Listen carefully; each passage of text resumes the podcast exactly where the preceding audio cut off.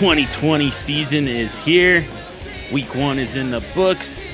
This is a Superflex Super Show and your standard operating procedures for all your Superflex leagues.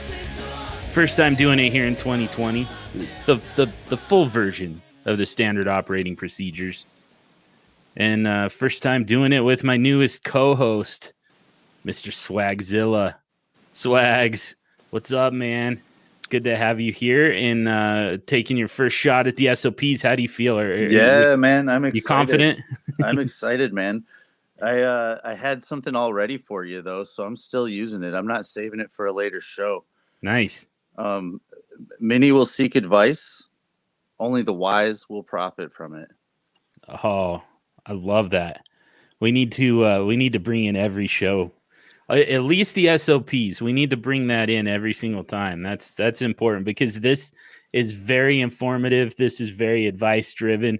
This is your opportunity to uh, to go out and uh, make the difference in your league. This is this is where fantasy championships are won and lost is on yep. the waiver wire. Yeah, I mean, you know, we we talk trades a little bit. We talk buys and sells. That's important too. But you know the the and and swags this is why i hate best ball leagues especially those ones that don't do waivers. waivers. Oh my god. It's the worst. It drives like me two nuts. or three waiver runs a year and you miss them. Yeah yeah i yeah i never hit them but like even even when i actually do it's the this is such a, a revolving door. This is such it's in constant motion. You know the the waiver wire the the you know the fantasy viable the useful players around the NFL and I've actually have a, a very important question for you before we really jump into this but just you know just the fact that you have to stay on top of this you're never going to draft a team that's going to you know to first of all stay upright and second make it all the way through the season and you know help you win a championship like mm-hmm. those those those best ball leagues, what ends up happening is it's like whoever has the most healthy players in week 16 is probably going to yeah. win that Yeah. Yeah. Yeah. And and it and it still might not be a full lineup. Like you're gonna see those scores just go down and down and down as those mm-hmm. players. You don't need to worry about setting your lineup. It's all every I mean, it's what it is, best ball. Everybody knows, but those best players just shoot into your lineup no matter who they are. And even yeah. weeks like this, I mean, when when you're looking at all your lineups throughout the week, you're trying to adjust for injuries that happen last minute, um, and then you start your studs. I know you don't like that term, but a lot of people that's what they do week one. So you start all those guys, and then all the guys that hit were like the late wide receivers, and week one was so fluky. Yeah, it, and I think it's fair to to to start your studs in week one.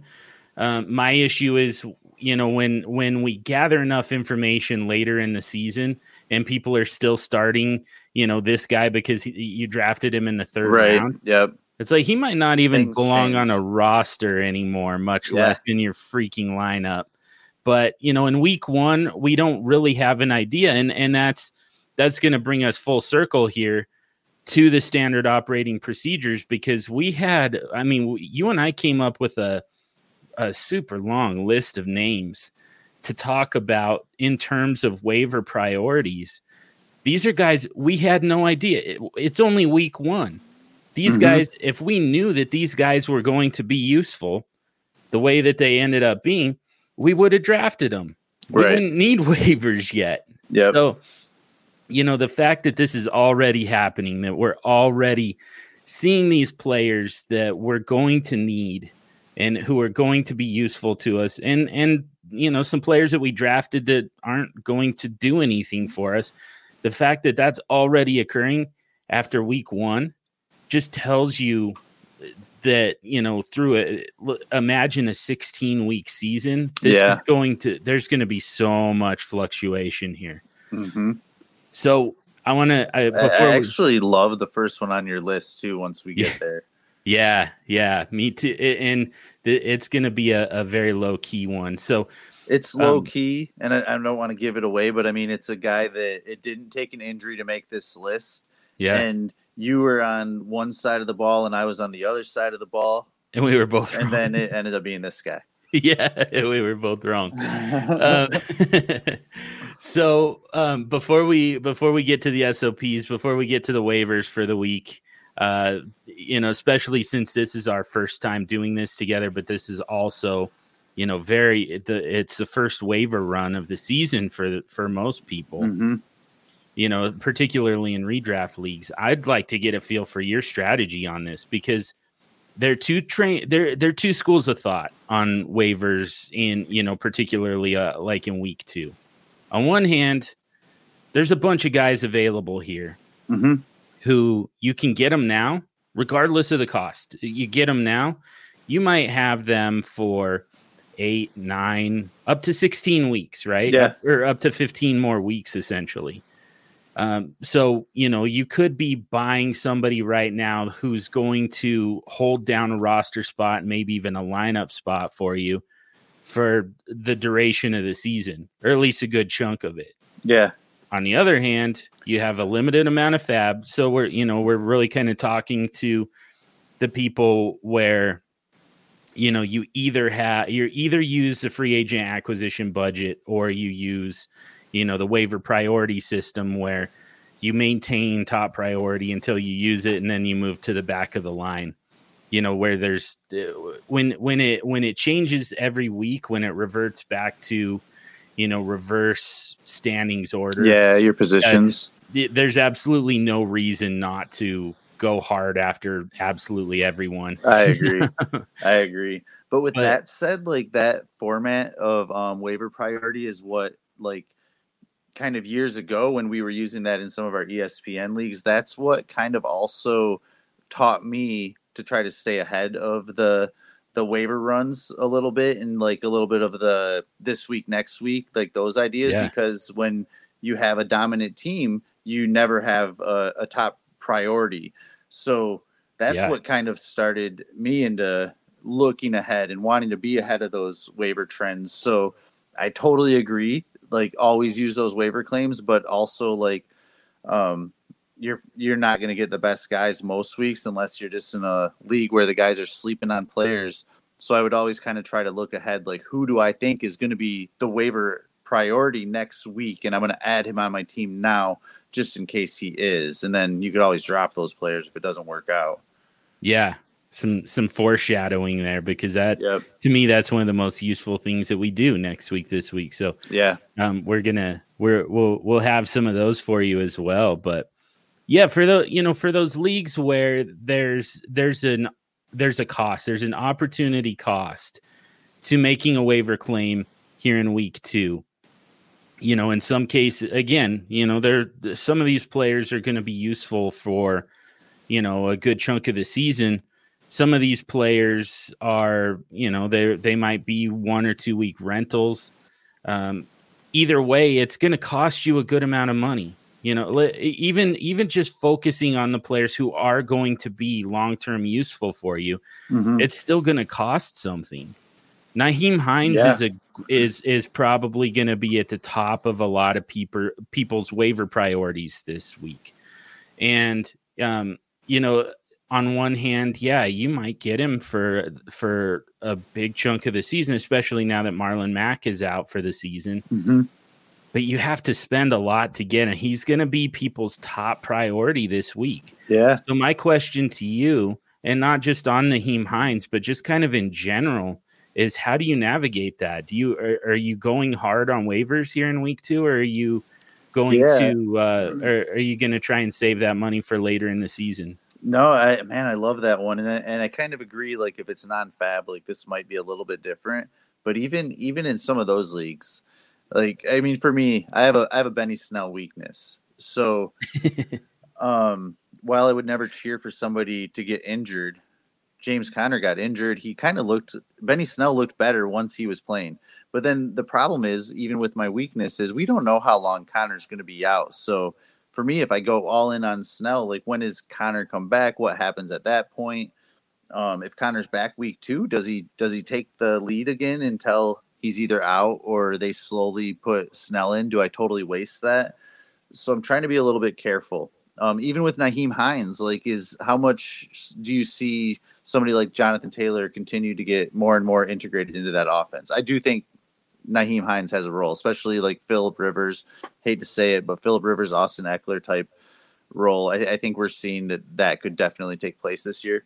So to, anyway, to answer your question, I'm trying. I'm wondering also like I've kind of been trying to advise like maybe be a little bit patient. Let the waiver right. Like let's see who these people drop. Like who are they gonna drop to get some of these players? Like who can I get because of somebody's overreaction off of a bad week one? Does DeAndre Swift get dropped? Does Cam Akers get dropped? Somebody that I think maybe could help me down the end of the road because right now, in I mean, you should be sitting well enough from your draft unless you completely messed it up and, and that's no mm. shade like it happens to the best of us but unless you completely messed your draft up you should be sitting well enough to where i want you to add guys to your teams that you think are going to be there for you like week 13 16 like down the stretch and i want to I, I want to hope that we have enough pieces put together on your team to where you can still be viable throughout the season. So part of me, like in, unless I have a huge need or somebody I really like a lot. I mean, even somebody like Malcolm Brown and Adrian Peterson, how long are they gonna completely hold on to that? I have to think still that like we start to see a little bit more Akers, a little bit more Swift. The production wasn't great for either player, but it was kind of it's still their preseason. Like this is a very outlier year as far as rookies go, guys that have switched new teams, um, I want to I want to practice a little bit of patience more this year than ever. So yeah. so there's part of me that wants to kind of see if I can keep my money or my waiver priority to see if something better gets dropped or something that I like more. But yeah.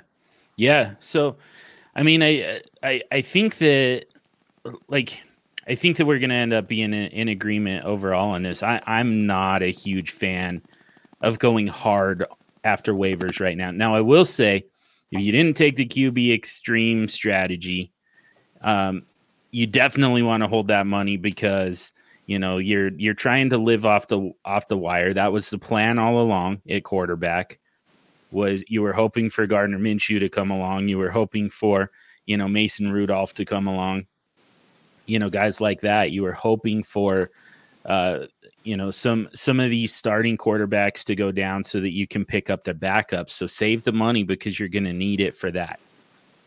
Mm-hmm. but if you've got the depth at quarterback in your super flex leagues you know it, it makes it so much easier. And this is a big reason to go qbx is because here in season now you've got depth at quarterback. You're not going to be hurt by an injury or two. You're not going to be hurt by benchings things like that.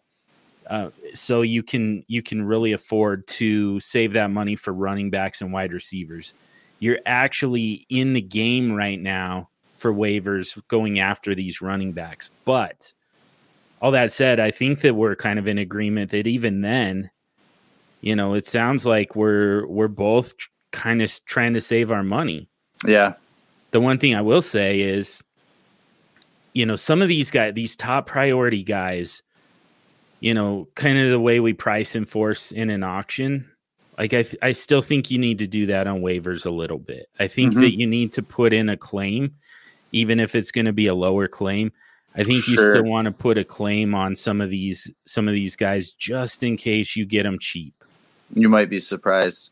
Yeah. So so with that said, like for the super flex leagues that um, you want them to save a little bit of money, are is there players you're going after? And I don't want to jump too far ahead, but are there players sure. you're going after now, like maybe uh, Nick Mullens or Chase Daniels or somebody like that in a worst case situation that a quarterback not necessarily loses their job, but mm-hmm. the the quarterback gets hurt. Maybe maybe Nick Foles, you know, the Mitch Trubisky and Foles situation. Um, I think there's still a chance that maybe you see Nick Foles start at some point this season. You never know how it's going to look. Like Mitch did have the huge comeback. That's great, but yeah, uh, even that I don't want to like get overly excited about. And I was kind of on the Mitch side of that, but still, you're kind of like, yeah, but yeah, I know he looked bad, man. Um, super bad until he looked good. yeah, he can still run. He ends up with three passing touchdowns. They win the game. I mean, you know that's that's always gonna buy you a little bit of time and a little bit of good grace. Mm-hmm. So, um, yeah, but yeah, I mean, I think if I so in a lot of leagues where I've got Trubisky, I also have Foles. That was kind of the deal in the offseason. I was drafting both of them together and counting that as one quarterback. Yeah. And I'm I'm not ready to clear that roster space yet. I feel I, I don't feel good enough about Trubisky to let Foles go.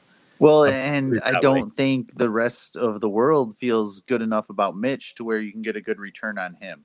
I right. think that there's still going to be so much shade around Mitch that um, if I thought we could do well selling Mitch Trubisky, I would have put him on our list today. But I feel like there's still going to be so much shade around Mitch that you might as well just hold him and see what happens. If it gets a little bit better, though, Mitch is definitely somebody you need to try to sell this season. Yeah, and on top of all, eh, on top of everything else, now for both Trubisky and Foles, now Allen Robinson. Uh, I, so this is this is the big signal now, right? This is the the 2019 2020 version of uh, uh, of uh, like a holdout or whatever. Like this is this is how uh, like the the players don't go to the to the newspapers anymore and complain, you know, or anything like that. Now they just delete all of the all of their team's branding from their social media. So Allen Robinson that's the big news of the day. Allen Robinson. I missed that. Is that right? Yeah, he deleted yeah. everything on all of his social Googling media. As you say it, yeah. yep, everything on uh, on on social media that said Chicago Bears is is gone. He is, for all intents and purposes, at least in terms of social media, he's a free agent. so wow, um, I, I I, I think that the the theory at least is that he's you know demanding a trade you know or a contract like yeah yeah a contract extension very possibly. Um it, it it does end up being just a negotiating tactic generally but you know he's in a walk year here uh, looking to get extended but it, you know he also it, it it is also curious that it happens after week one, after this, you know, relatively poor performance mm-hmm. against a, a, defense that we thought should be you should be able to move the ball against mm-hmm. a little bit better than what they did. I'm all trying to be nice about it since I'm talking to to the Lions fan here, but you no, know, it, I'm, I'm hoping Allen Robinson comes home to Michigan. There you go, man. That'd be a fun one. Gall- Golladay and Robinson. Oh man, oh man. And I I don't like Marvin Jones, so I I'm I'd be fine with For that upgrade. yeah. So yeah, now now all of a sudden, you know, he sees what this offense is going to look like with Mitchell Trubisky. He sees that they're still going to try and force the issue with Mitchell Trubisky, and you know maybe that is part of it. He's like, all right, you know what? Get me onto a team where the quarterback knows how to throw a football please. So, yeah, I, I've got some other names at quarterback for you when we get to next week this week, but uh, Foles did not make the list because I think he's probably rostered in a lot of cases. And I mean, um, he doesn't even have the picture of himself in the. He doesn't even have. he took his picture off his Twitter feed. Yeah, yeah. Wow. What does that mean exactly? Yeah, he. I mean, he didn't even want himself seen in the Bears jersey that he's wore. he doesn't have just like a a normal, like, you know, face shot sitting around somewhere. Like just a normal, like, uh, I don't know, like off of his his passport or something. uh, well, he's got one of him. Like shot. his profile pic is like him holding a football in a suit, but like his uh, Twitter go. banner went from that guy to just like a symbol. I don't really know what it is. It's like just an A and an R. It, it looks like somebody made. Mm, um, Allen Robinson. I know some people who could probably do that for you a little cooler. it's all right though. we need to work on Allen Robinson's resume for Hit him. him up. We'll, Maybe uh, we get, can get, get him to Trader Detroit. On you. yeah.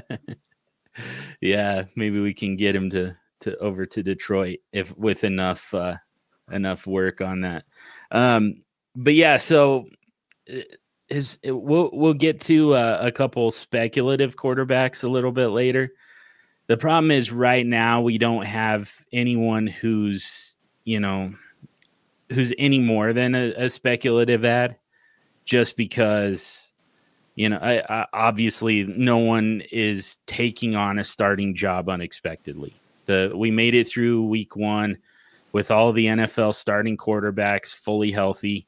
Thank God, knock on wood. mm-hmm. that, um, that is a good thing overall. so, um, you know, for those who are chasing quarterback, we don't have, you know, we don't really have those names just yet, but they're coming. So save your money for those guys. Yeah. Uh, that is going to have somebody's going to get hurt. Somebody's going to need to be replaced. So let's get to so the. Is Anthony Miller a buy then? Oh man, I mean, I do you try to sneak uh, that in? And I mean, because I didn't know about the Allen Robinson news. I mean, I've been kind of hanging with the kids, but I've been I've still been around enough and totally missed that. Yeah, I mean, we could include it. I mean, my my feeling is, I don't know why they would deal Allen Robinson.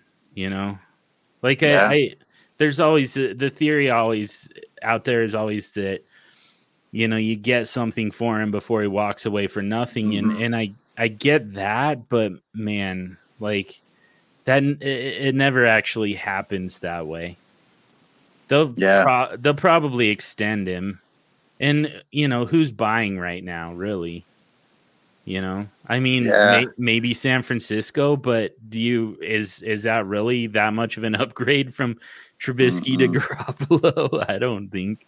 Probably not. We maybe could, um, maybe the Eagles. Chase Daniels might be an upgrade if they then plus he knows the system. If they got him back, maybe we could trade him Chase Daniels for Allen Robinson because it's probably a quarterback upgrade for the Bears, right? yeah, there you go. oh man, uh, yeah. Well, I am hoping it's more contract related and and it gets sorted out sooner than later than him just totally wanting to be moved. I don't know if I want that Stefon Diggs drama with Allen Robinson this year. Yeah, I know. It, and it, again, it's it's just really weird timing. I don't I don't know. Like if you really wanted to force a trade, do this, you know, a month ago. Yeah. Before you know, before rosters are settled. Like do it then. And it, it just makes no sense to to do it now in earnest at least, you know. Yeah. Uh, so yeah, I mean, I th- I think that it's a it's a complaint and it's a hey, like if I'm gonna deal with this crap for an entire year, mm-hmm. you need to extend. Pay me. Yeah, you owe me. Um, which I think is fair, by the way. Yeah.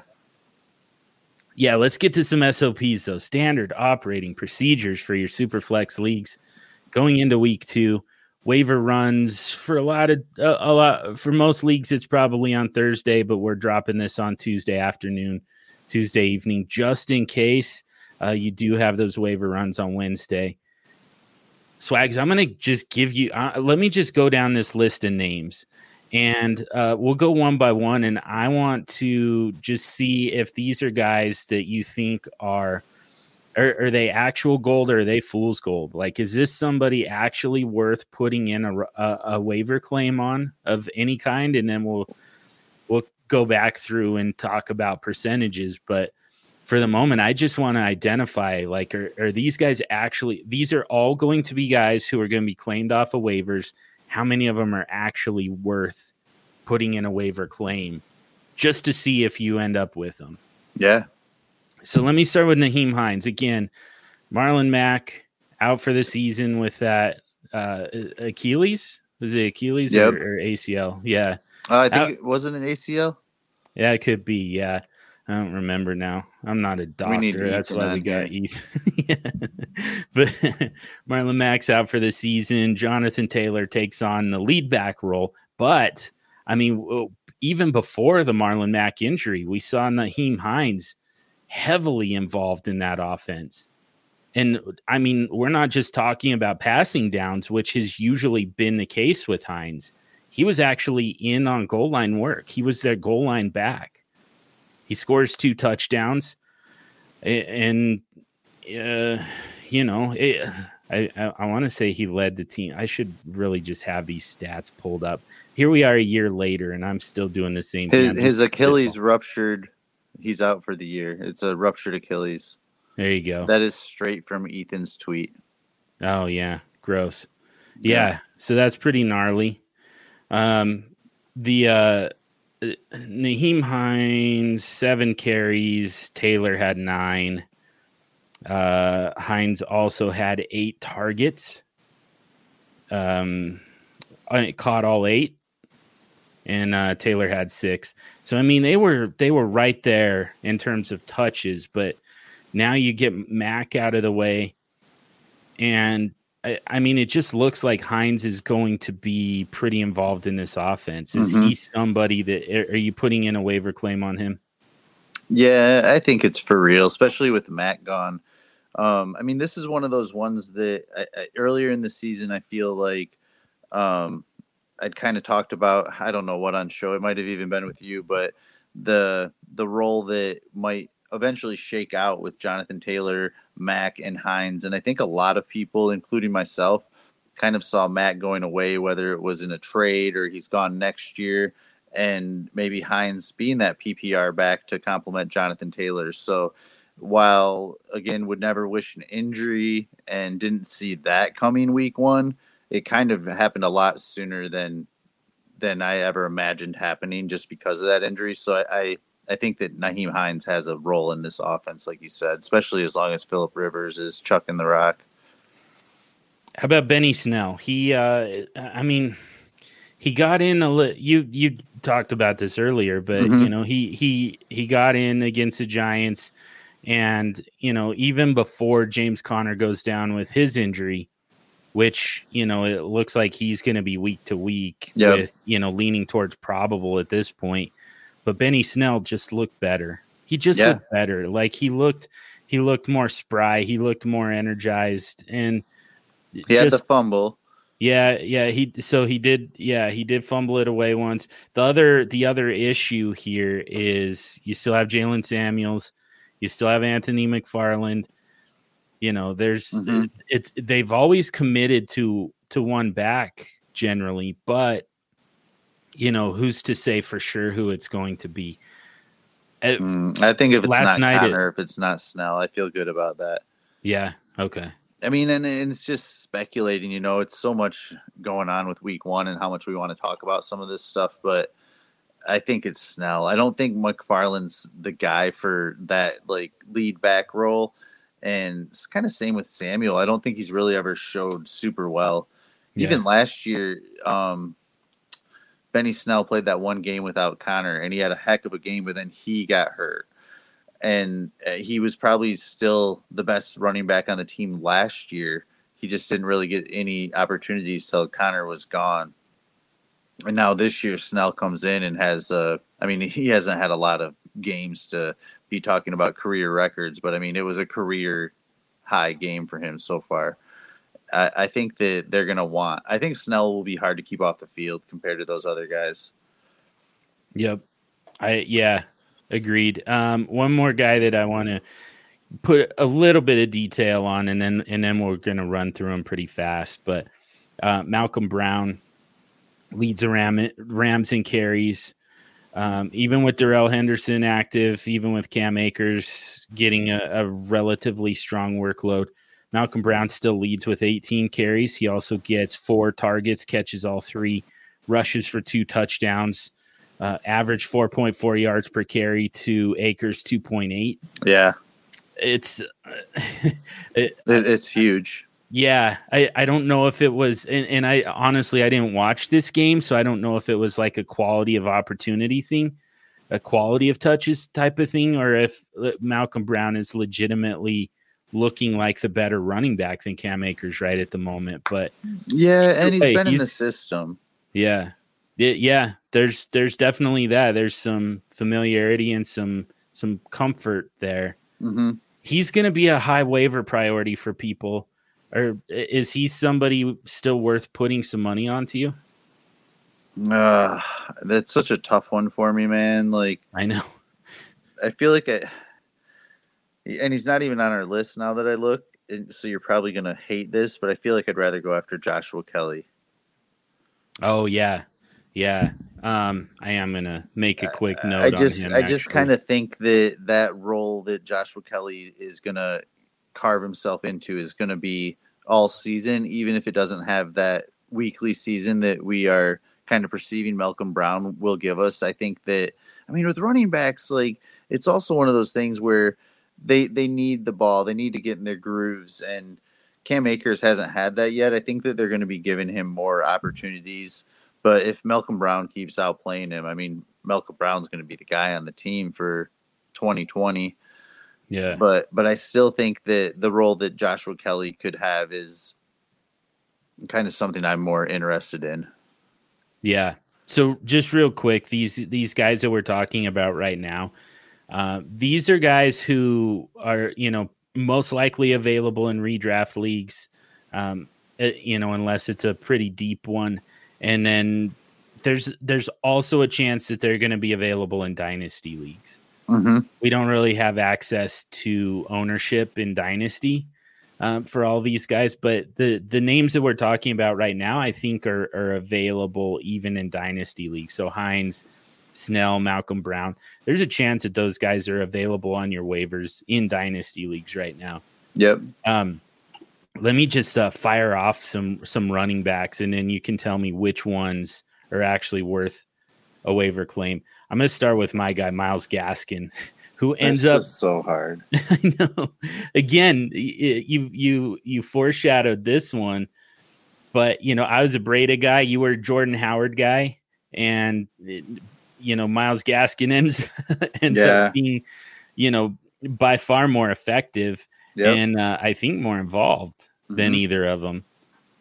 Uh, Peyton Barber um, ends up being the the lead back, the feature back for the Washington football team all the hype was around Antonio Gibson. JD McKissic like was listed for real with Barber too.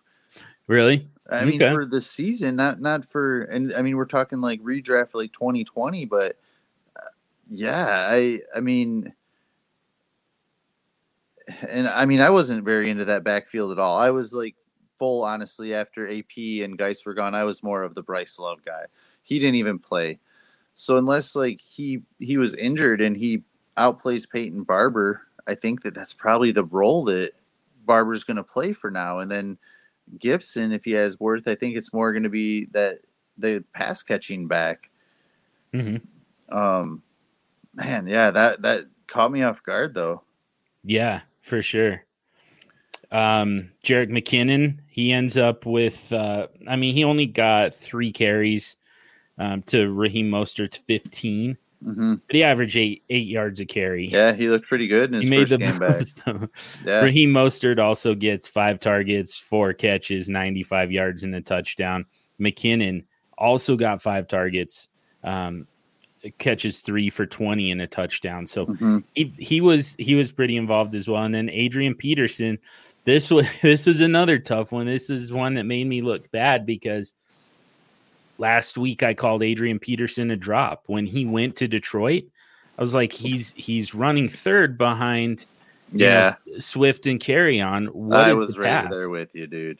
And he ends up not only being the the the lead back, but I mean by a wide margin, right? Mm-hmm. He ended up, yeah. um, he ended up getting significantly more uh, more work than those than the other two. He ends up with 14 carries. Kerryon was second with seven. He yep. also gets three targets and catches all three of them. Um, the uh, uh, Swift got five targets and, and, caught three of them. But I mean, Peterson was just on the field so much more, so much more involved. So, so you've got those guys: Gaskin, Barber, McKinnon, Peterson how many of those guys are worth a waiver claim? Um, I mean, it's so tough, dude. Probably all of them. Kind of to your point earlier, like you might as well put in something for them. Mm-hmm. Um, I mean, even AP, I think that he's going to be the guy they lean on early. I, AP, though, I feel like in his his veteran years, he runs down a little bit early, and or later, you know, like mid season, I feel like Adrian Peterson won't have all that left in the tank. He also knows this system from being with the Vikings back in the day. So he didn't he didn't need as much to, get acclimated to this as as other vets that might have changed teams would have. But I feel like his production kind of dwindles down as the season goes and he's aged. He, he's not like Adrian Peterson is a freak athletic specimen. He's always came back from injuries really good, but he's getting older, man. And anybody that's getting older just knows you naturally don't heal as quickly. You hurt longer. And and that's where he is in his career, no matter what he's done in the past. So I feel like at a certain point, like they can't just pound it with Peterson all day. So of of of this group, I didn't there... answer your question, did I? uh, not quite, but I mean, I, well, kind of. I mean, you said that you're putting a claim on all of them, right? Like you're putting yeah. something on them. Yeah. So there's there's no one worth fading there. So I, yeah, I think that was the question. Who's your top priority here, though? Um, of this group, I think in PPR it has to be Nyheim Hines, and it kind of pains me to say that. If we knew that Conner was out for an extended period of time, or if that injury would have been worse, I would I would say Benny Snell, but that's hmm. probably mm. thinking with my heart a little too much instead of my head. So yeah, but then uh, and then I'll go back to Joshua Kelley. And and I hate to keep doing it to you, but yeah, I'm gonna go back to Joshua Kelley for the running backs and I'm gonna yeah. add him on my teams. Yeah, I'm. I I want to talk about him in a second too, but um, yeah, of of these guys who might also be available in Dynasty. So Heim, Hines is your top priority. What Snell is probably second. Um, in Dynasty, if I can get a hold of Snell, I'm gonna try to make that move. Um, Dynasty, I think I'd go Snell over Hines. Okay. Redraft, I think I'd go Hines over Snell. No, that makes sense. Yeah. Let's uh well let's let's stay with dynasty for a second. We'll go snell. He's a top priority. How much are you willing to put on him here in week two? Um well okay i'll i'll uh I'll, I'll I'll I'll blow my wad um in dynasty and that's I, I mean, that's how I do it. If there's a guy you want out there, like Dynasty, or we don't have the depth on waivers that we might in a redraft type league. We play in a lot of deeper leagues, even if it's like 28 team, 28 players on your team.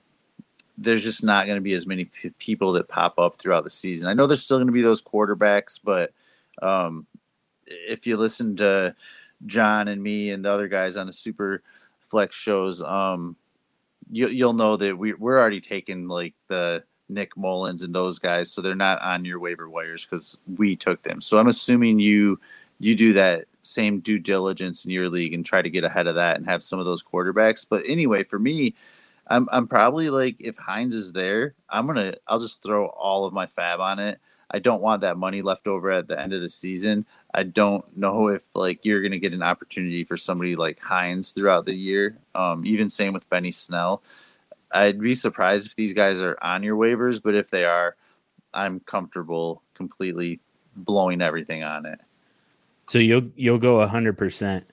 Yep, on on Hines or Snell, absolutely, I will because I think that they have um, some long term value. I don't think they're just mm-hmm. going to help you this year. I think that they'll they'll be somebody that I, I, think their roles will be there, especially even Snell. I don't think Conner will be around for the long haul. I think that if Snell has a good season, he he could be for a few years. So yeah, Snell and Hines, um, if they're available, I, I don't know if you have to, but if you have somebody that's a needy team or lost a running back and you feel like you might get outbid, I am comfortable spending eighty to hundred percent of my fab. Okay. Do you do you think that you'll have to spend that to get him? And that's that's a good question. Um and it's also pretty league not. dependent. I get probably that. not, John. And and I get what you're saying. You probably don't have to, but man, I am it's one of those things in my head like I'm, I'm I know that I'm going to be disappointed if I don't get them and I'm outbid by just a little bit, a little bit, or if somebody goes all in, I will have rather have gone all in then missed out on them. Um, mm. Depending on who the players are, I'm more referring to like Benny Snell and Hines for for this particular exercise. Sure. Um, but I, I mean, honestly, this early in the season, you could probably get away with spending 50% on them and you should probably come away with them. I'm also like not going to spend $50. I'm going to spend 53 just for the guy that spent $50. So I, I have a couple dollars ahead of him, you know, because I think a lot of people like to use those rounded numbers. So, and that, that hurts sometimes if you get beat by the same guy or maybe he has a waiver priority over you. So I'm also throwing like weird numbers in there like 57 or something like that. Yeah. I, I love putting a seven at the end instead yeah. of a zero.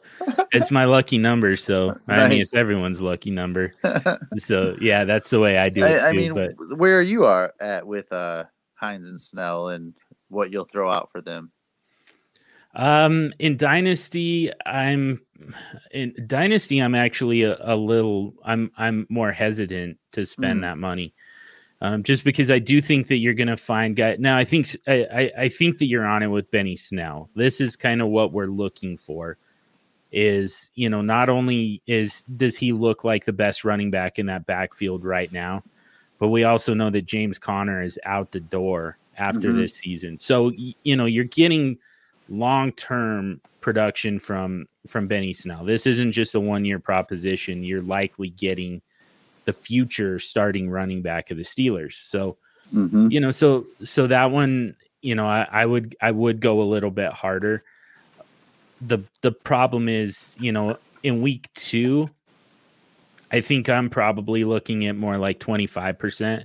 Well, 27% is kind of the kind of the number that I would be looking at for like that's that's kind of my max this early in the season just because later in the year, you know, regardless of their kind of their long term outlook, I'm, you know, it's going to depend for me a lot more on where am I at in the season. I will trade, you know, the the long term prospect of Benny Snell as a starting running back for, you know, call it um uh I uh, you know Mark Ingram. If if J.K. Dobbins were to get hurt, Mark Ingram takes over that backfield all by himself for the for the for the fantasy run. I know now here in week two that I'm going to be willing to trade Benny Snell for Mark Ingram. Yeah, or I mean another example that comes to mind is uh, 2018 um, Daniel Williams. Yeah. Or yeah, yeah, Damien. Dame, yeah, Damien Williams. Yeah. yeah. Yeah, and and those guys come along and they come along throughout the season. Honestly, Nyheim Hines is going to come along throughout the season. Yep. Guys like him, so that's why I don't like to go too heavy right now. Um, I could definitely see prioritizing these guys, but again, to me, prior, uh, you know, prioritizing in week two means like a twenty-seven percent bid. Mm and I would have to be hurting at running back in order to do that. Um, yeah. Just sticking with these guys. What about redraft? Um, what who who you're prioritizing Nyheim Hines? What what percentage would you put on him? Um, ten percent. You yeah. know, like ten to twenty percent. Yeah. Um, I might I might move Malcolm Brown up in the redraft exercise a little bit. I might even move Adrian Peterson up a little bit in the redraft exercise. And um, I would say that AP, Benny Snell, Hines, Malcolm Brown, all of those guys I'd be I'd be comfortable throwing 10 to 20% at. Okay. And then uh, who's who's lowest priority out of that group? And, um, and how much how much are you putting? Just like 1%? For me, dude, it might be uh Myles Gaskin, and it might just be because of our like my my strong stubborn side that I still think we'll see a little more Jordan Howard. You probably well maybe not. Like spoiler alert, but yeah, um mm-hmm. I don't know. How do you feel about Breida now? You're done? You're out? I think I'm out, at least in redraft. I mean I I I just I don't know that you're going to get a better opportunity to use him. I mean, the the big knock on him is the durability. Well, mm-hmm. he's he's healthy at the moment, and he still didn't get on the field. So. Sure, sure. yeah. Uh, obviously, there's a there's they have a bigger problem than just the fact that sometimes he gets hurt in the yeah. middle of the game. You know. Yep they obviously have an issue with his actual talent and with um and, and maybe even more than that they just they maybe McKinnon too he'd be tough for me to put too much on yeah yeah i mean if he's kind of doing the same thing as Mostert just mm-hmm. you know less of it I, I think I'm with you. I think that's probably the one. Peyton Barber, I I'm still going to put a claim on him, probably in the neighborhood of 5%. Yeah. But like, I'm, I do not think you have to pay a ton for Barber either. Yeah. And I don't want to. I don't know that I trust this. They still just have way too many guys, and I think they have an opportunity to just mess with us every single mm-hmm. week. Um, you know, I think that you might buy Peyton Barber this week, and then next week you're buying J, uh, J.D. McKissic. Like, yeah, I don't know. I don't want to mess with it. Maybe Bryce Love. You never know. yeah, it's possible. Healthy scratch this week and next week they just they put all the work yeah. on. Yeah. Um, let yeah, let's throw in a couple more names though, real quick. Chase Edmonds and Josh Kelley. I left them out because I feel like they're pretty heavily owned in in dynasty leagues. Yeah. But in redraft leagues, I mean Chase Edmonds uh, I mean, he was he looked like the better player, honestly, than Kenyan yeah. Drake. I've thought that all along, but now we've got a little bit of confirmation. And then Joshua Kelley out touches uh, Justin Jackson easily, and yeah. really kind of cut into Austin Ekeler's work to a point where Eckler was, you know, not even actually startable. So those two guys are clearly going to be pretty involved for their teams with a shot at being kind of the feature back, the lead mm-hmm. back for both of their teams. At this point in the season in a redraft league or a dynasty league where these guys happen to be available, I don't think it's going to happen very often. But if they are available, what you know, uh, uh, I mean, they're they're, they're both priority one, right? Or do they or are they still behind Nyheim Hines, Benny Snell? Um, I think they're. I'd put Benny Snell in the same category. I think that I would rank that like. Uh, man, I don't know. Maybe my Snell love is too much.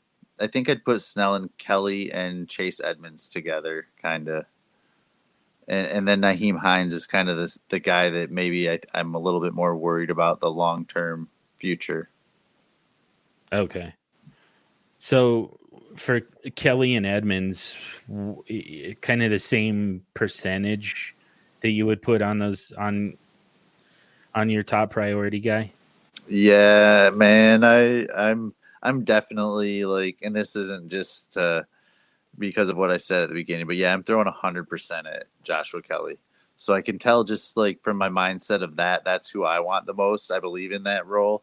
Um, it's probably also one of those players I've kind of touted all off season. I liked the situation, even if Austin Ekeler is successful, which I think he still can be. This is no Austin Ekeler shade, but I think that I think that Joshua Kelley's going to come in and kind of play that like the cheap Melvin Gore, Melvin Gordon um, role a little bit, and I think that he's just the back that's built for that a little bit more. Whereas if they get rolling again, if Tyrod Taylor can do it, I think that Ekeler is still going to be like that PPR back and still get some touches. I think they can both be viable together.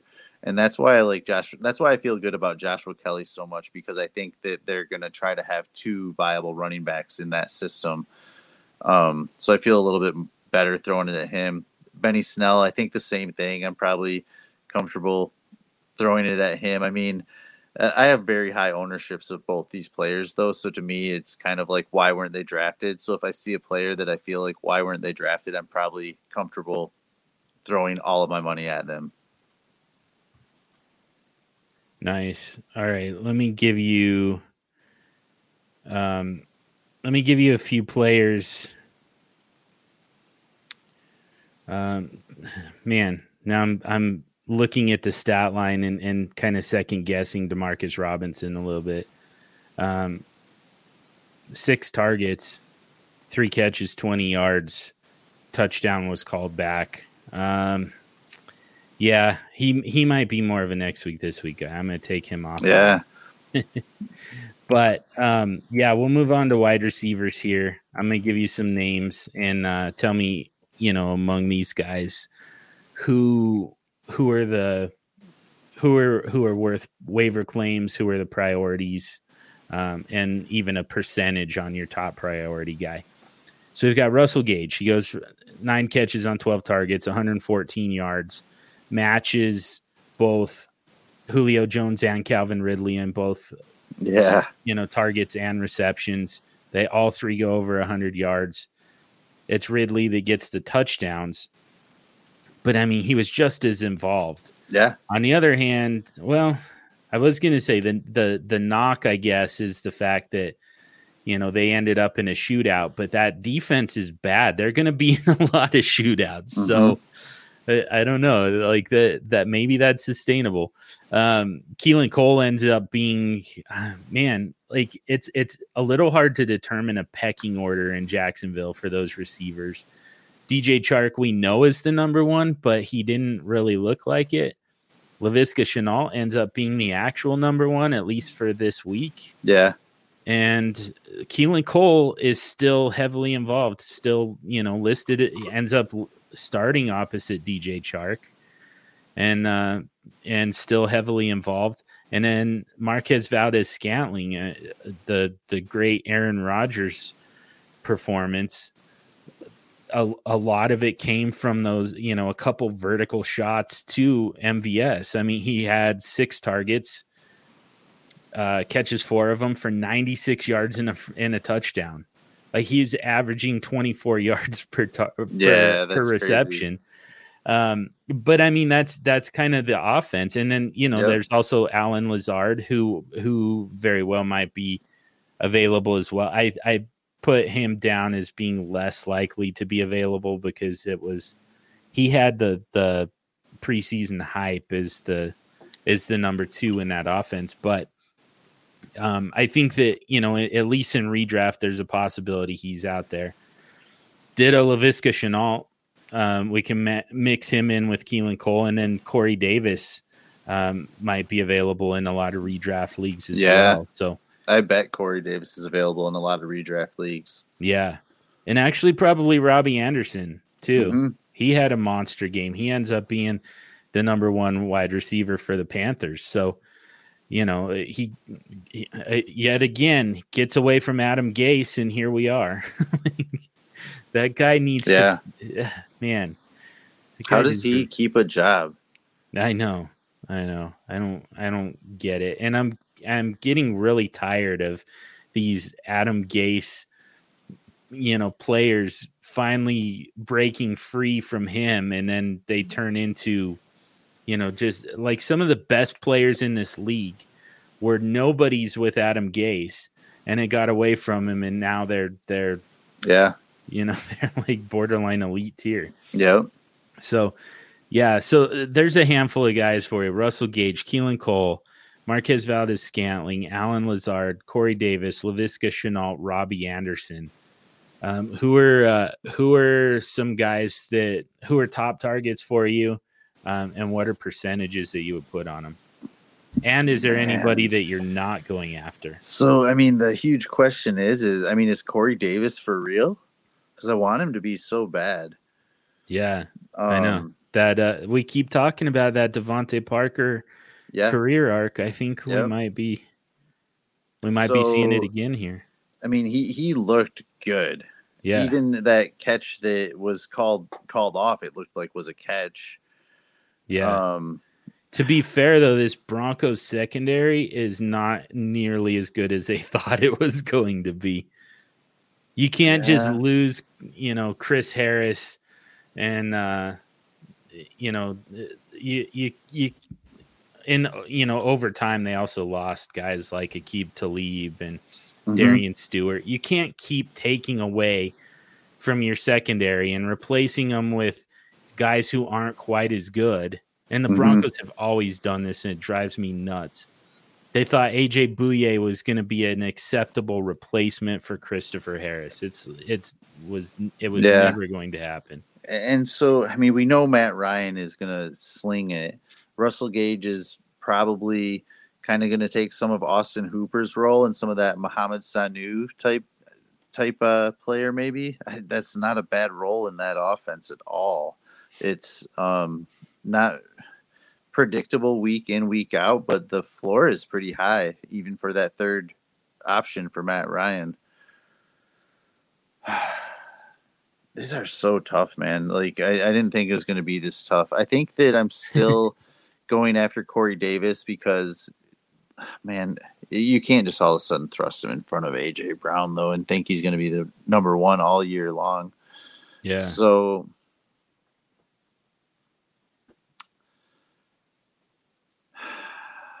uh, man, okay, so I want I want Shenault the most. Me too. And it, I mean, he got two carries out of the backfield. He was only one to touch the ball out of that backfield outside of James Robinson. Um, I think that they'll find ways to use him, and that offense is going to.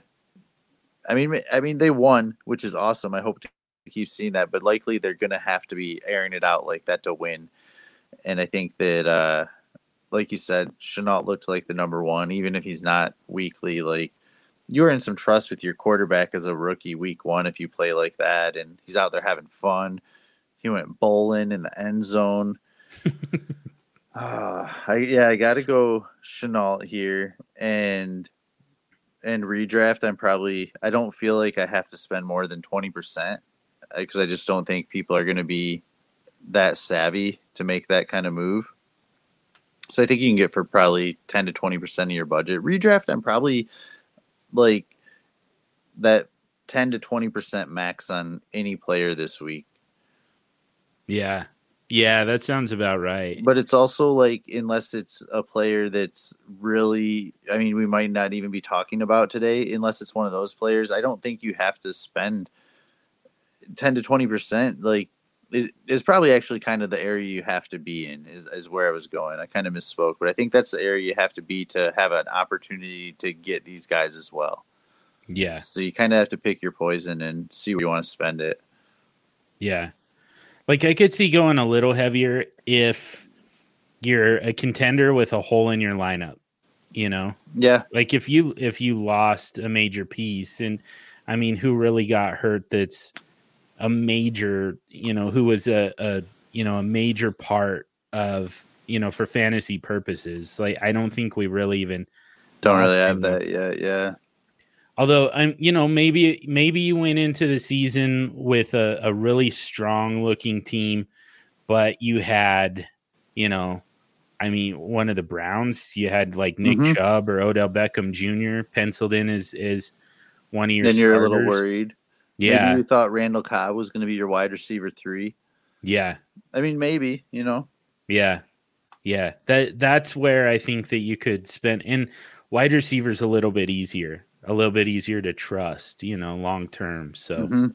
um, th- that's that's where I would be a little bit more willing to to go after these guys. The problem is every single one of these guys still has a, a depth chart that they're going to have to battle every single week, you know?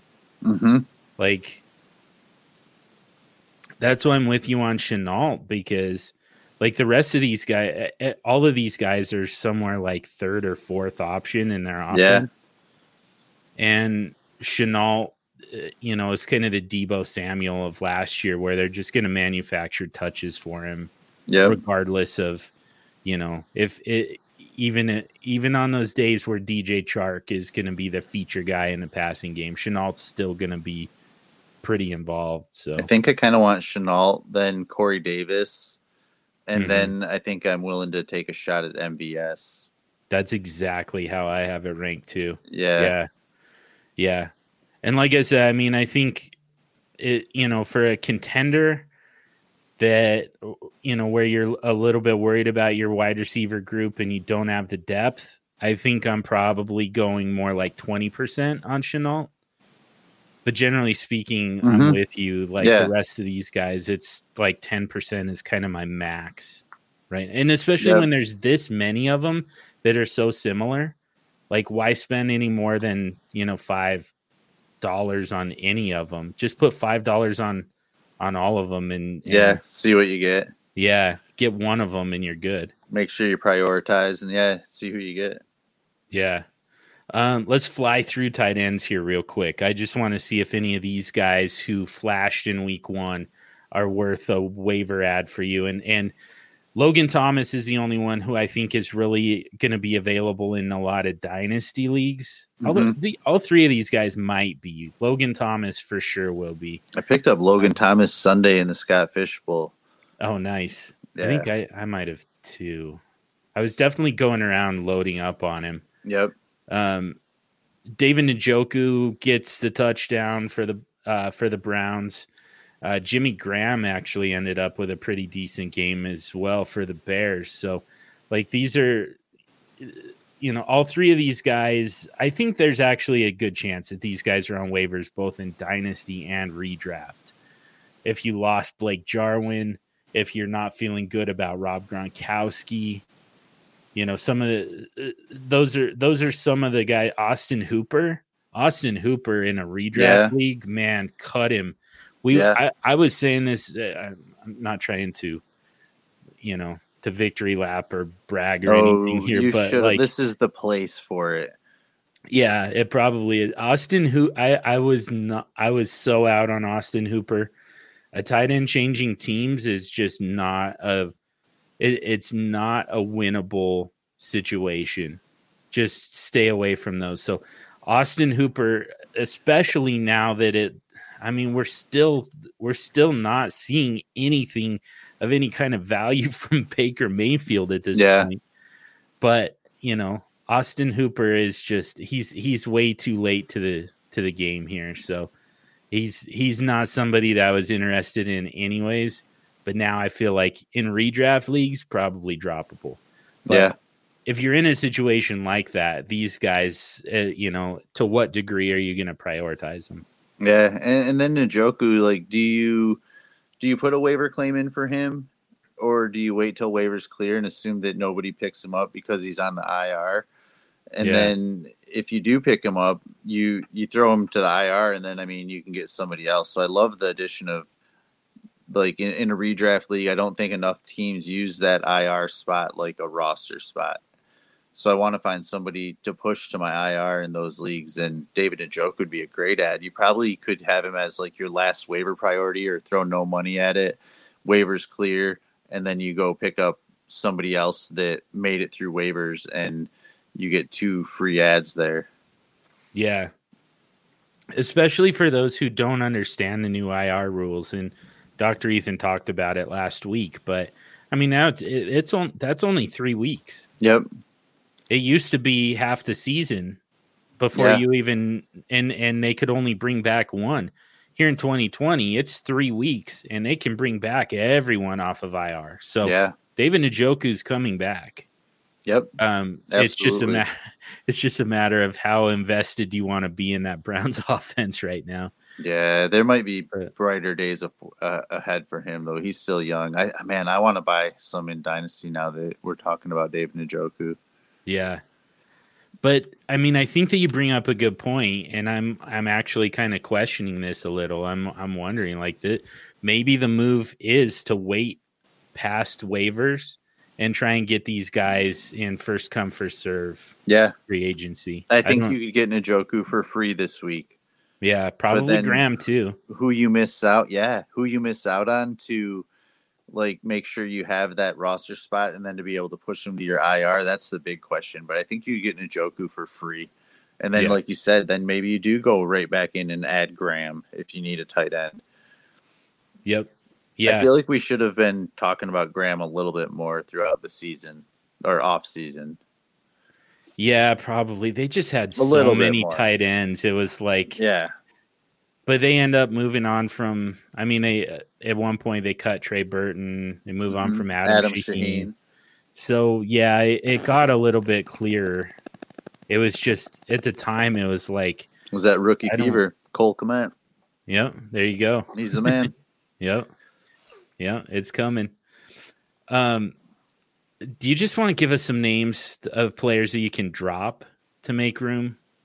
I know that uh, that a lot of the, like I mean, half of this is my list, but yeah, if you just want to run through all of the guys, yeah, that you so, can drop I mean, to make room for that, um, John and I came up with, and I I agree with his. Um, I don't know if he agrees with mine, but the list we have here is Matt Breida, Bryce Love, Justin Jackson, Chris Thompson, and Randall Cobb. Yep. And I think, man, I kind of had some high hopes for Randall Cobb, but yeah, I think you can drop all these guys to make room. Yeah, I think so too. Bryce Love was well, obviously Breida, but um, Bryce Love was the other guy that I was pretty excited about, and then he's a healthy scratch. Mm-hmm. so, yeah, um, it for sure in redraft, and honestly, it if if you need to make room for some of these waiver priorities, drop every single one of these guys, regardless of the format. Dynasty. Yep. Yep. Uh, how about some buys? Um, I, I came up with one guy. There's not a lot just yet. The idea of buy low, sell high is it's a it's a little tricky this early in the season. Mm-hmm. I don't think it quite exists the way a lot of people think. Um, I don't think that a lot of people are going to buy off of a or sell for that matter off of a one game sample size. Yeah. But James White, I think, is a possibility. I think, um, you know, it, it this was just a this was a game script that I don't think the Patriots are going to be in a whole lot. The Dolphins offense, uh, you know, they lost DeVante Parker and were otherwise just completely inept against the Patriots. So, you know, the the Patriots their their whole thing is going to be it's going to be a lot of running the ball, particularly with Cam Newton, apparently, especially yeah. on the goal line and the passing game is going to be short to intermediate. Lots of you know rhythm based, lots of you know kind of working the middle of the field. They're not gonna they're not gonna take a lot of shots down the field. James White is perfect for this offense. We just didn't get a chance to see it against the Dolphins because they didn't need to. They didn't need to involve him. But I think there are a lot of teams who are going to push the Patriots a lot more than the Dolphins were able to. Yeah. And I think James White is going to be heavily involved. So if you can buy him right now, based on the idea that Cam Newton is the lead back for that team, I, I, think James White is worth the the buy low opportunity. Yeah, and, and I mean you shouldn't have to pay too much for James White anyway. Yeah. Uh, sell guys. Um, I, will I'll give you the first one. Maybe you could go over the second one. I don't even remember whose was who's on this, but I know that I put Zach Moss just because I know that fantasy Twitter, dynasty Twitter, was looking for any opportunity to celebrate Zach Moss. And the reality is, and and they got that opportunity because he he the touchdown, like you said. Yeah, he catches a pass for a touchdown. One of three receptions that he had, by the way. He also but he was out targeted four times. Yep, yep, targeted four times. He caught three of them. One of them was for a touchdown. He had fewer carries than Devin Singletary. He had fewer targets than Devin Singletary. It, this is this is still very much a split backfield. Maybe, maybe Zach Moss is your goal line back. I don't even know about that. What are you trying to buy? Um, with that Moss share. James White. yeah, you would make that move. I think I would in a redraft league. I for sure would. Okay. A PPR. Would you do it in Dynasty? I don't think I could quite go that. I know far. it's two different worlds, but yeah. Yeah, yeah. I don't think I could quite do I it. I want to give this one another week. Yeah. Yeah, I think so too. Um, yeah, and none of the the other guys on our add list um, I would give up for Zach Moss, or I would I would give Zach Moss up for them. So, yeah, I mean, I think that he's still valuable enough it's got to be a pretty strong deal. But um, he's if if you run into those on on Twitter who were really hoping for a Zach Moss moment and yeah. got it, like I think that you can go after them, and I think you can get a pretty good return. Yeah, and that's how I feel about the next one on our list, and that's Antonio Gibson. I feel like there's still enough people that are going to be into him, and um, that you could still sell Antonio Gibson. I don't know how you feel about Antonio Gibson. I've been off him the whole time. That's probably a big part of the reason he made my list here, but nine attempts, 36 yards. He also had the two receptions on two targets for another eight yards. No touchdown. A touchdown would have changed everything. I, I totally get that. Same like it did for Zach Moss, but um, I, I just I just think we got a little ahead of ourselves on Antonio Gibson and the perceived role that we thought he'd have. Maybe it's a little early to sell. That's how I feel about you on Zach Moss. So I could I could totally make that argument for Antonio Gibson as well. I just feel like you could still do well enough with Antonio Gibson that if he has a little bit more success, you're still going to be fine with the return you get for him. But if he fails, you're going to be really glad you moved on from him. Yeah, I think so. I, I I'm with you on all of that. I kind of, I I I bought into it a lot harder than I should have too, and uh, I, I don't I don't know that this is gonna going to materialize he did. He looked good. I thought with his limited amount of work. I thought mm-hmm. he looked pretty electric. He averaged well, he's pretty four used to limited work. Yeah, yeah. He's he's good on a limited basis. This is definitely true. That's his profile. Um, yeah, it's but it probably is a little too a little too early to sell. But um, mm-hmm I mean, I I I think that that backfield's just going to be a mess and hard to hard to navigate on a weekly basis. Yeah, yeah, I agree. That whole team, man. Uh, I mean, even them, like at first, like McLaurin, luckily ended up coming up with some points by the end of the game, but I was so worried. Haskins looked like crap at the beginning of that. Yeah. Um, you've got some dynasty buy, sells, and holds for us. Uh, buy, sells, to... and holds. So my buy, yeah. and I put this on here even before the news John brought up at the beginning of the show, but that was Allen Robinson, and I'm still going to go out and buy him. Um, hopefully, he stays with the Bears. Mitch Trubisky made him a wide receiver one last year, whether we like it or not. I'd love to see Allen Robinson on a, in a winning situation um, in the NFL, but I, am all about buying Allen Robinson on the soft week one. My sell was Melvin Gordon. I don't know how you feel about this one, John. Um, I know that sometimes this is like you're a wide receiver guy, so this is how you get your running backs on players like this that have depreciated a little bit of value. But I feel like with Phillip Lindsay out, um, I mean, in redraft, like I'm all about Melvin Gordon, like in buying this, but this presents an opportunity to you to where you can maximize on like even an ease of movement to get rid of Melvin Gordon for something kind of nice in Dynasty. Absolutely, I feel like you can use him throughout the season. I think he's going to be viable, but there aren't these these opportunities to sell some of these older running backs don't come up very often. I think this is a great sell opportunity for Melvin Gordon. And my hold is Baker Mayfield. Now, this one's a little different because I'm done with Baker. I, am ready to move on. I, I, truly am. But I think you have to wait. I mean, they did play the Ravens. That it's a stout defense.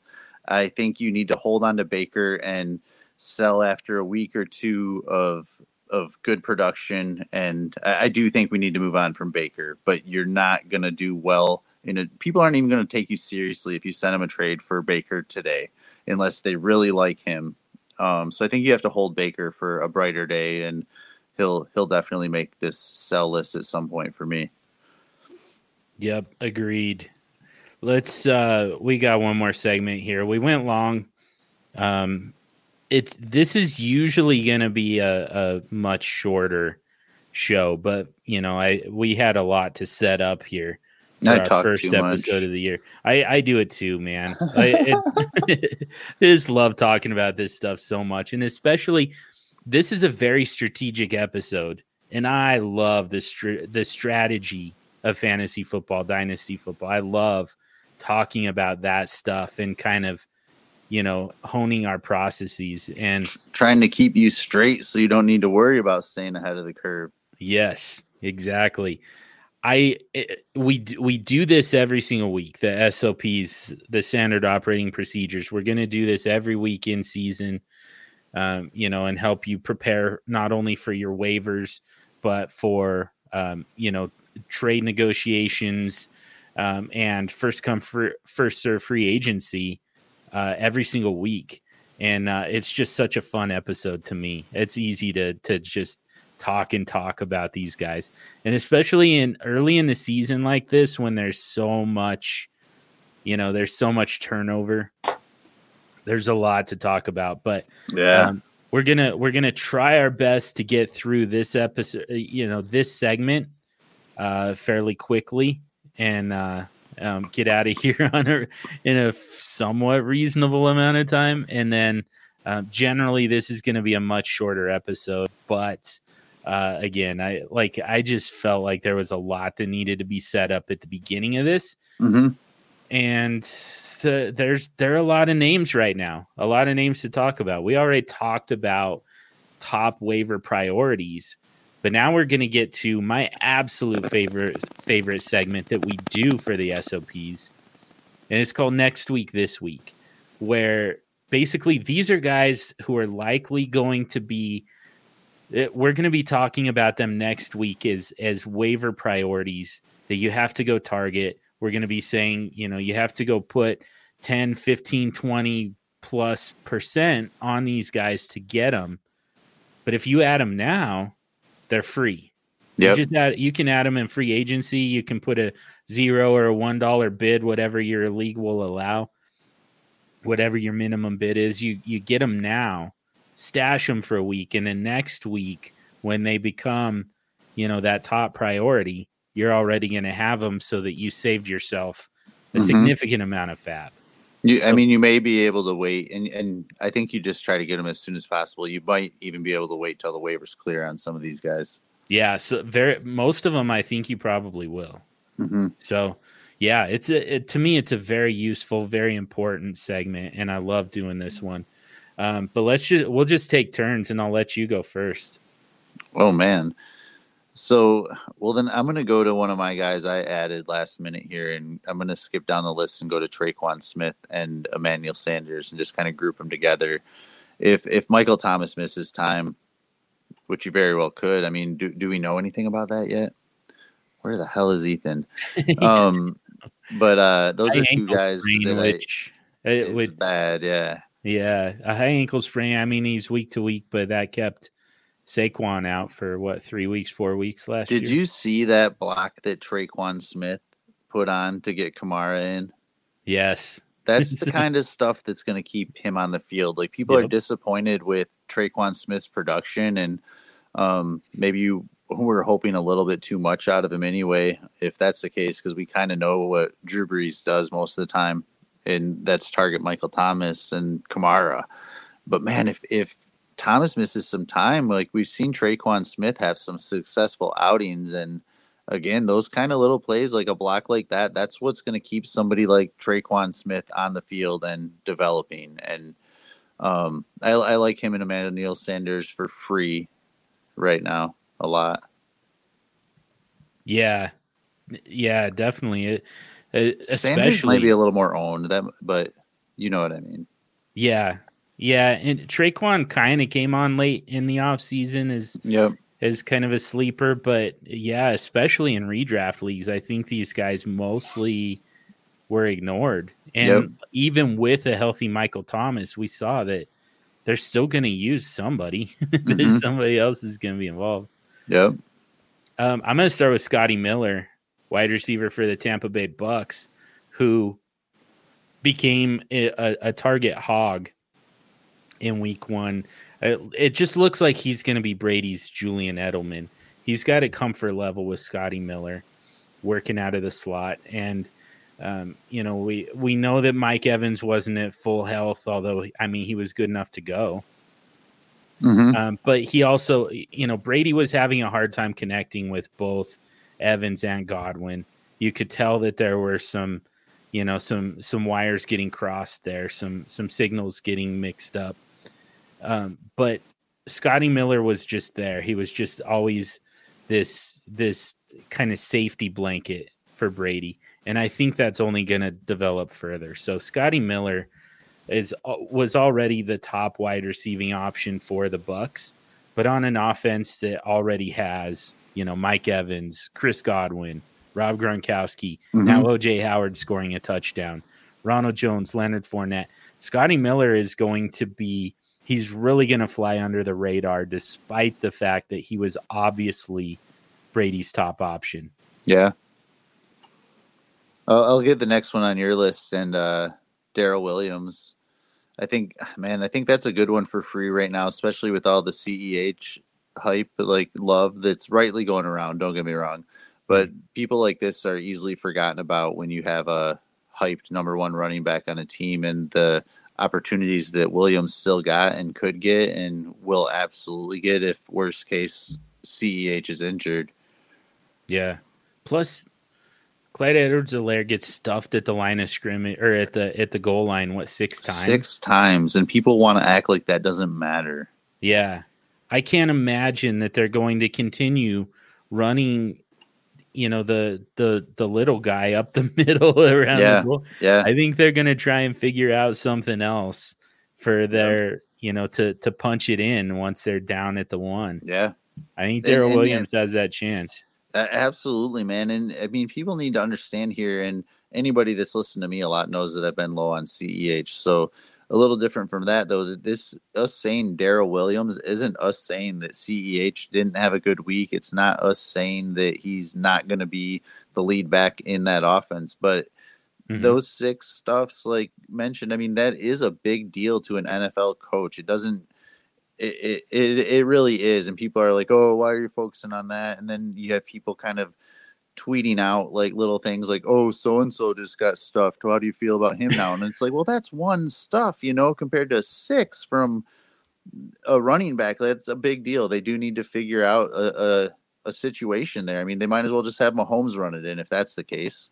Yeah, seriously, it's it's bad process yep. to sit there making excuses for the guy. The bottom line is he's a smaller back. Yep and that's fine. I, again, uh, he didn't even he didn't even touch his potential the other night with over 130 rushing yards sure. and that long touchdown. Yep. He still like he wasn't even involved in the passing game yet. Right. At some yeah. point, you still have that upside coming yep. with CEH. Yep. So yeah, this is not meant to be a knock on him as a player. He's he's got a lot more ceiling that he hasn't even got to. Yeah. But yeah, the bottom line is you're you, Andy Reid is not going to continue to slam little CEH into the into the line. Yep. It, eh, down around the goal line, especially when it's not working. You're not getting the push up front, and you you know when that's the case, you have to have that bigger body guy who can muscle his way in. Yep. That's not Clyde Edwards-Helaire. Somebody else is going to take on that role.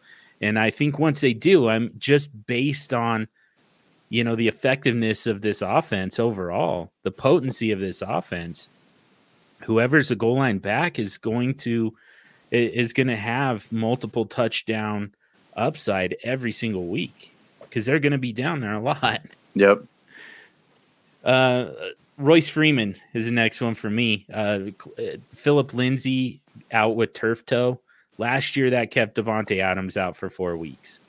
So, you know, I I don't know. Like they said, mild turf toe. I'm curious to talk to Ethan about that one and see if is is mild turf toe, like there are there degrees of turf toe. Yeah, I, man. Anytime I hear turf toe, I get kind of worried for yeah. the player. Like it could be, I, I, don't know. We've seen players miss some time with turf toe over the years or affect their play. So yeah, yep. I'm, I'm absolutely a little bit concerned there. I think Royce Freeman's a great add. Yeah, he takes over that that second back role, and um, this is this might be the last opportunity here yep. for Royce Freeman. He's not been able to beat out Phillip Lindsay, so now a Phillip Lindsay injury may be just just the opportunity. Yeah, he needed. Hopefully, he takes advantage of it. I, would love to see yep. Freeman succeed still. Yeah. Um, the next one on your list, I'm curious. Um, do you think Case Keenum? Do you think Baker loses that job, or do you think that's an injury? Why do you want Case Keenum? Because I'm with you, I'm with you, but I'm kind of yeah. curious. Like, I I'm more worried about him losing the job. I don't think it's coming anytime soon necessarily. Yeah, but the the more we see Baker Mayfield struggle, the more people are going to start to jump on this train of you know this this might be it. It might be time to call Baker Mayfield a bust. You also have to keep in mind that Case Keenum had quite a bit of success with Kevin Stefanski, and there's familiarity there. Kevin Stefanski knows that he can protect his job with Case Keenum. If he doesn't yeah. feel like he's going to be able to justify uh, his job with with Baker Mayfield, he'll absolutely make the switch. And honestly, I think Case Keenum might be better for our fantasy wide receivers. So yeah, it's yeah, man. Oh, it's it's it's speculative as hell, but there there are a lot of different indicators. No, that, I mean Case Keenum started to create Terry McLaurin. Yep. Yeah, he was excellent with Washington. Yep. He's excellent with Minnesota. He sucked with Denver, but beyond that, he's been he not only has he been fantasy relevant, he's been able to make his weapons fantasy relevant as yep. well. Yeah, I like that one. And then my last one was Nick Mullens, and uh, you know it's it's along the same lines. We know that San Francisco loves Nick Mullens. We know that you know teams have have tried to trade for Nick Mullens and have been unsuccessful because San Francisco doesn't, you know, that first of all they love Nick Mullens. They know what he's what he was able to do two years ago in 2018, and uh, they also I don't think that they're totally sold on Jimmy Garoppolo, and I'm not either. Yeah, he was not good, man, against a very beatable Arizona team and mm-hmm. they lost that freaking game. That's the big thing. They're not going to allow that to continue to happen. Yeah, I, I would love to see Nick Mullens get another opportunity in the NFL. And he's only what, 25, 26? He's a yeah. young guy still. Yep. Yep. With success in this league and familiarity with Shanahan in that offense. And I don't know. The the big thing with both of these quarterbacks is just the fact that the starting quarterback continues to underwhelm. Yep. There could be there could be changes coming. Yeah. I love it. Nice. That should do it for this episode of your Superflex standard operating procedures though. And uh, we'll be back next week with some more of them, but for now, those are your SOPs, so now go execute. Ooh, yes.